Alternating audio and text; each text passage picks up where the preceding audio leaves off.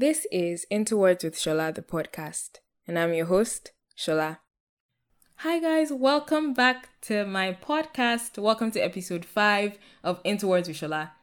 So, as you can probably tell from the title, I'm exploring what it means to be a child again today, and my last upload was a poem I wrote about this very topic. So, if you haven't heard it, please go back and listen because it gives context to why I'm speaking in this way um, for this particular episode. And just a disclaimer for you I will be talking about Jingle Jangle. So, if you're the kind of person that doesn't like um, movie spoilers, then watch it first, then listen. So, to be a child again, huh? I actually went to the internet to get different definitions of the word child because sometimes I feel like I have to understand the meaning of some very normal and common words. So I'm going to read them out to you. The normal Google definition is a young human being below the age of puberty or below the legal age of majority.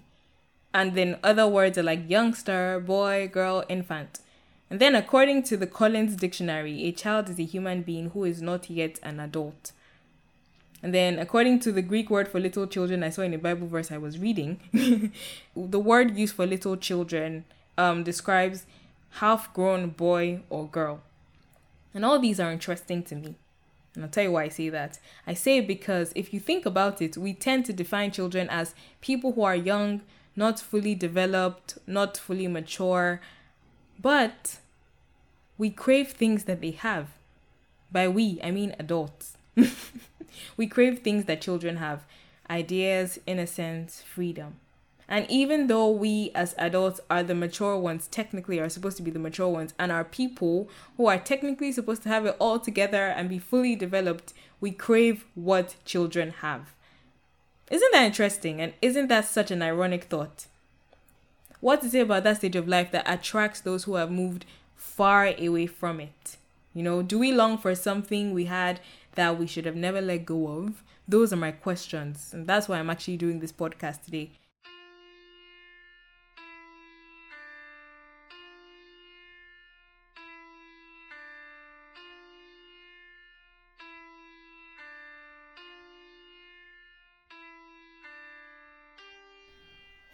So, I remember as a child, sometimes I would make bold statements, and this is apart from me exaggerating stories so that they're more appealing to the people that I'm talking to. I would just say things and expect them to happen. And that's such a child childlike thing to do, right? One example is a story my parents reminded me about recently. They told me that they came to get me from children's department in church. And apparently I had told my Sunday school teacher and the whole class that my parents were going to buy an air conditioner for my class. And um, the teacher told them when they came to get me. But this is the funny thing. This is how I remember that story. I remember, like, just saying out of faith that children's department was going to get an AC by this time next week because I thought that it was like it was just a thing to do. and I said that by this time next week, you're going to have an air conditioner. But apparently, I had tied my parents to this commitment that they didn't even know that they, they were involved in.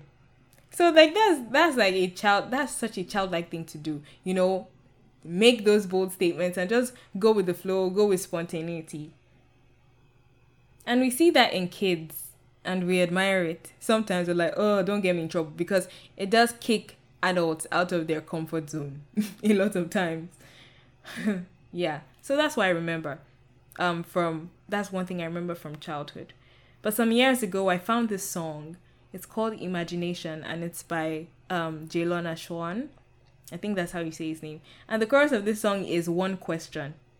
Have you forgotten how to dream and use your imagination? And throughout the song, he repeats this over and over, and he talks about um, doubting his creative desires and dreams as a grown man in the verses. So it goes back and forth between this narrative.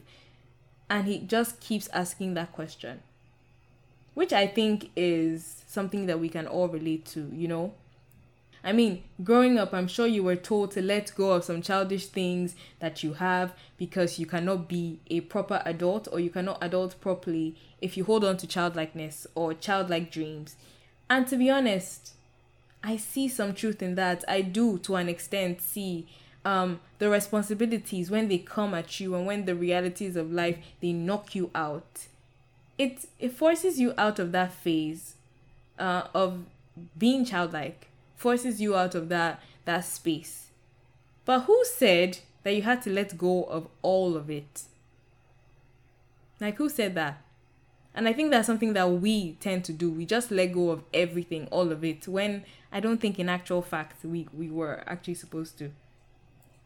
Funny thing is, Jaylon, he attributes being imaginative to childlikeness, pointing out that as adults, oftentimes we don't possess it because, and I'm adding this, because I think we've carved a definition for ourselves of adulthood that leaves no space for childlikeness, our own childlikeness, and even even space for the childlikeness of children around us to influence our lives as adults, you know. That's what I think. Now, about Jingle Jangle. An interesting thing about this movie is the power it gives children. As I defined child earlier, we see that we don't really bank on children to have very reliable things to say or even to do. Sometimes we don't even see them as capable, but in this movie, every time work needs to be done, the children are turned to, or it is the children only that can actually come through and get it done. Here are a few examples. The invention of Buddy 3000 was Jeronicus's then young daughter's Jessica um, idea. Journey, who is Jeronicus's granddaughter, and Edison, who is his kid apprentice, go and get Buddy after he's stolen by Gustafson. In fact, they're the ones that get this toy to work in the first place because they believed. Journey solves the equation Jeronicus is having trouble solving, and she can see the magical formulas. In fact, Edison and Journey are the only ones that retain joy throughout and see beyond the ordinary in this movie. There are times where they're sad, but they retain joy generally. What is it about childlikeness that we are being pointed to? In the beginning, Edison calls Jeronicus, for example, he calls Jeronicus the greatest inventor of all, which he once was, and Jeronicus dismisses it, saying, Children, active imaginations. And also, he does the same thing when he tells Journey that he can't have her stay because children are a creative vacuum. Which is quite intriguing because this is what people say about children they're a creative vacuum. When ironically, he actually needs them because they see what he doesn't see and they see what he needs. I was reading about how this movie came came about and I realized that even the story of how Jingle Jangle became a film on Netflix is centered around a kid. The script was written for Broadway by David E. Talbert in 1998. Um, let's just think about that a bit because it means that this film is as old as me. the film was written when I was born. so Jingle Jangle is 22 years old from what I understand. And anyway, so let's fast forward now to recent years ago. David is showing his child, his son, movies that he grew up watching and he's like really feeling it but like his son isn't even interested he's just like dad can i go now can i play in the interview, this is what David was saying in the interview I was reading, and his kid is just like, nah, nah, I don't see what you see, and his dad was bummed, like, what? This is a work of art. These things are beautiful, but Elias, his son, can't see it. He's so uninterested, and I think David then points to in this interview that I was reading, he points to how his son actually didn't see himself in any of the things that David was showing him.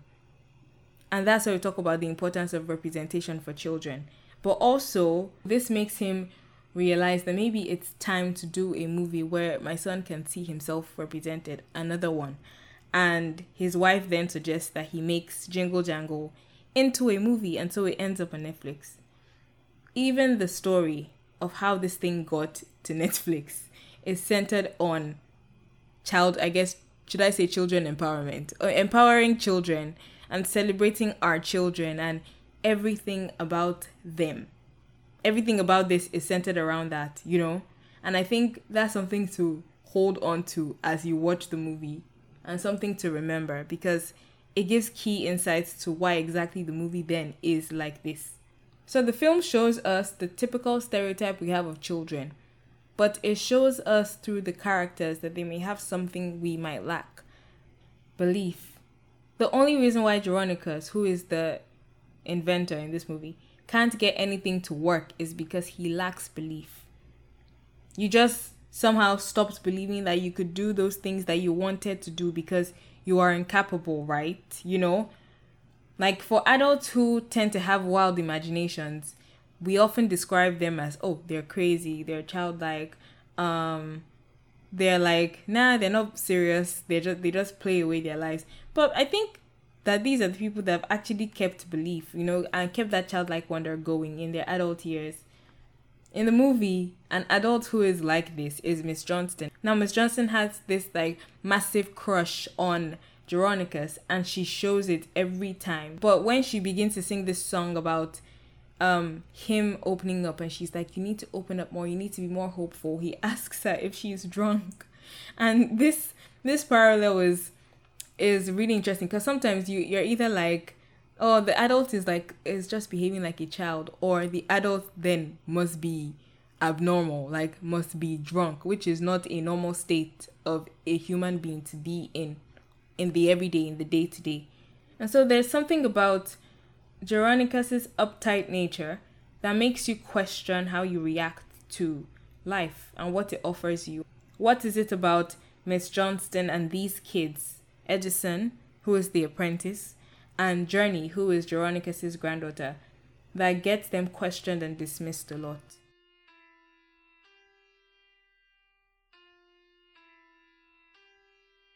Let's look at language next, shall we? So while I was watching the movie, I wrote down formulas. Here are a few examples. 1. The equation to make something revolutionary is the circumference of spectacular divided by the second derivative of sensational. 2. Journey sings that the square root of impossible is me. So, for people that like that process things quite slowly, like myself, the square root of 4 is 2. So, 2 times 2 is 4. 2 multiplied by 2. Um, so, Journey is saying that journey multiplied by journey is impossible. Like her essence is impossible, the definition of impossible, as in things that are out of the ordinary or things that cannot be done. She is impossible. And three, at the end, they use the square root of square root of possible to escape Gustafson's lair. And even reading these words out, they sound so absurd to me. And hearing them, they sound really absurd, right? But I'm thinking maybe that's the point.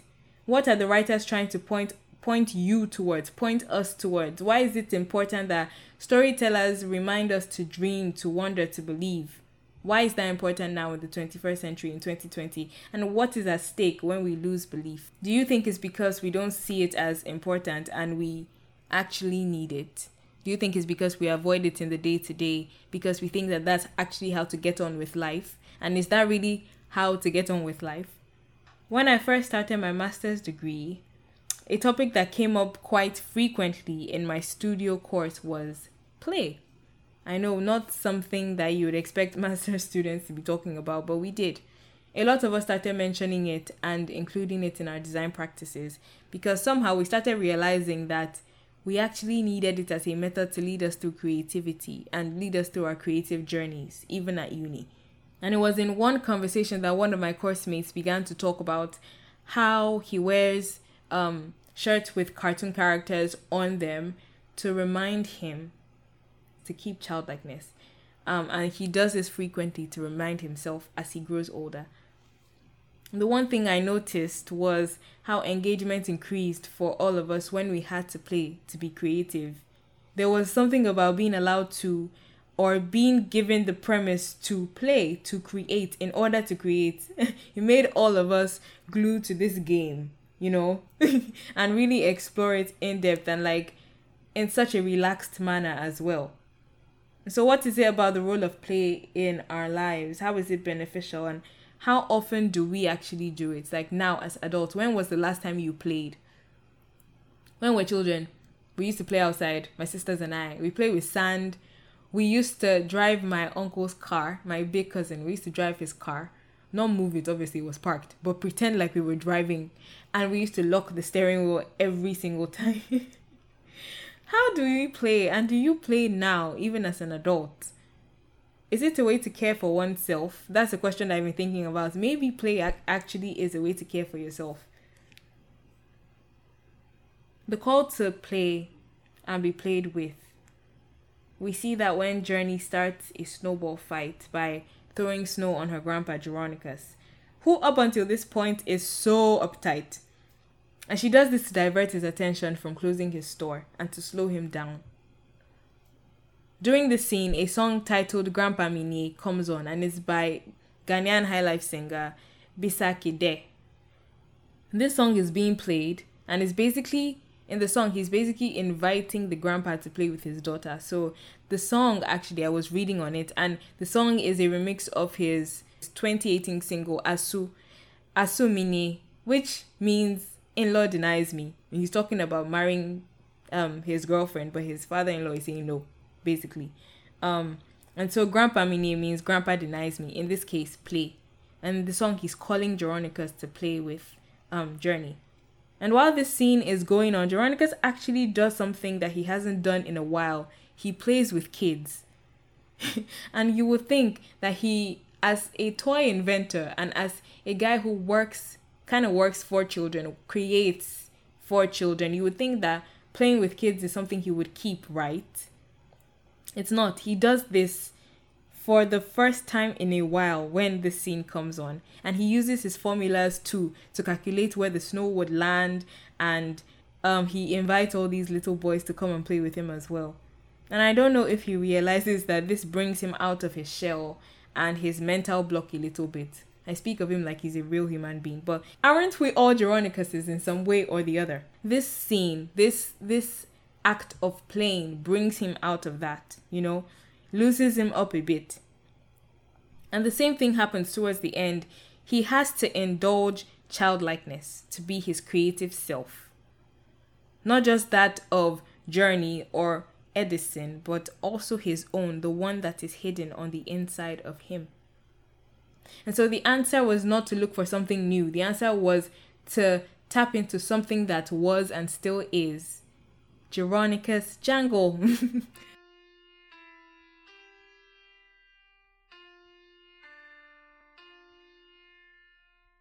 Which brings me to my last exploration.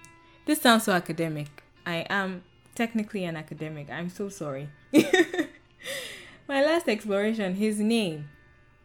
Throughout the movie, Jeronicus complains that no one calls him by his name ever since his word got stolen, everyone called him something different. But names are kind of like your name holds your identity, kind of. And I know from where I come from, I'm Nigerian, and I I come from the Yoruba um ethnic group.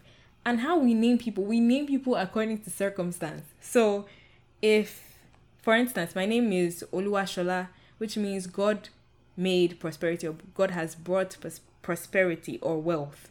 And that was the name my parents saw fitting to um to give me according to the circumstance of my birth and how what they feel like my birth did for them. And so that's how that's how we name people. And your name, when you have your name, you hold on to it like this is a huge part of you. Like it defines you. It's almost like sometimes I I see like my name as a blessing and I hold on to that. Like this is the, an, identity that I want to keep and repeat to people, what, what is your name? Oluwashola is my name. God has brought prosperity or wealth, or God made prosperity and wealth. Anyway, and we see this with Jeronicus because I think he realizes this. His his name is his identity. And the fact that people have stopped calling him by his name, the thing that is supposed to define him as a person, actually bothers him a lot. It's actually quite disturbing for him. For instance, Miss Johnston, who has the crush on him, calls him Jerry which annoys him. And Journey is actually the first person in this movie to call him by his name after he's lost everything. To call him by his name, she says Grandpa Jeronicus. But he's gotten so used to not not hearing his name and being so detached from um his family and relationships that he actually tells her to not say that. So she calls him Grandpa J instead.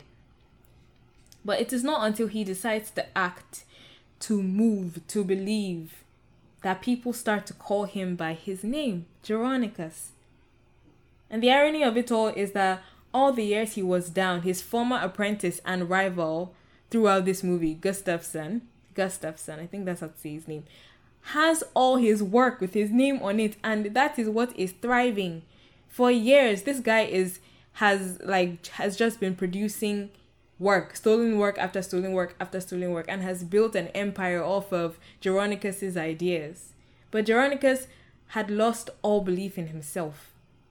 And it is not until he decides to embrace the inventor and the creative child in himself that he is recognized and called Jeronicus because that is who he's supposed to be, according to the movie script.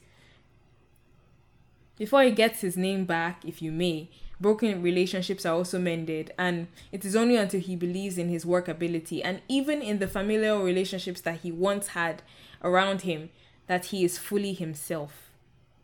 Gustafson, on the other hand, who has all of Jeronicus's work, doesn't even believe. He does not believe one bit. He's just boiling off profits.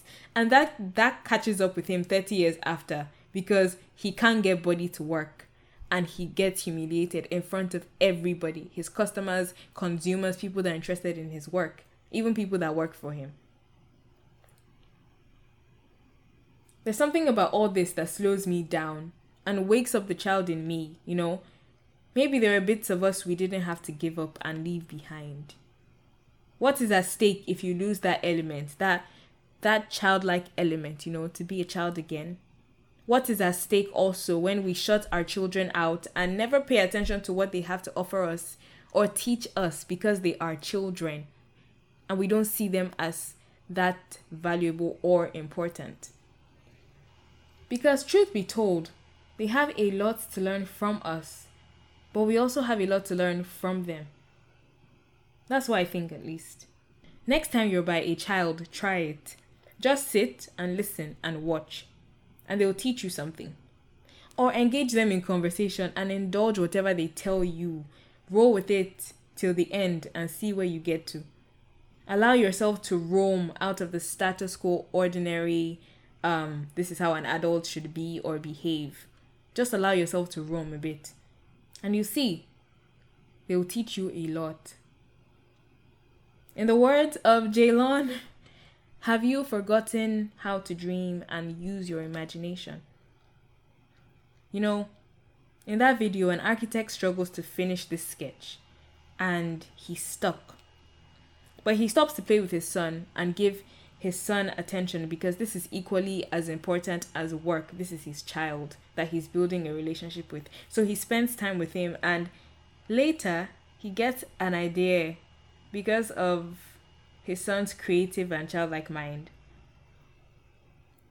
He gets the idea and he rolls with it.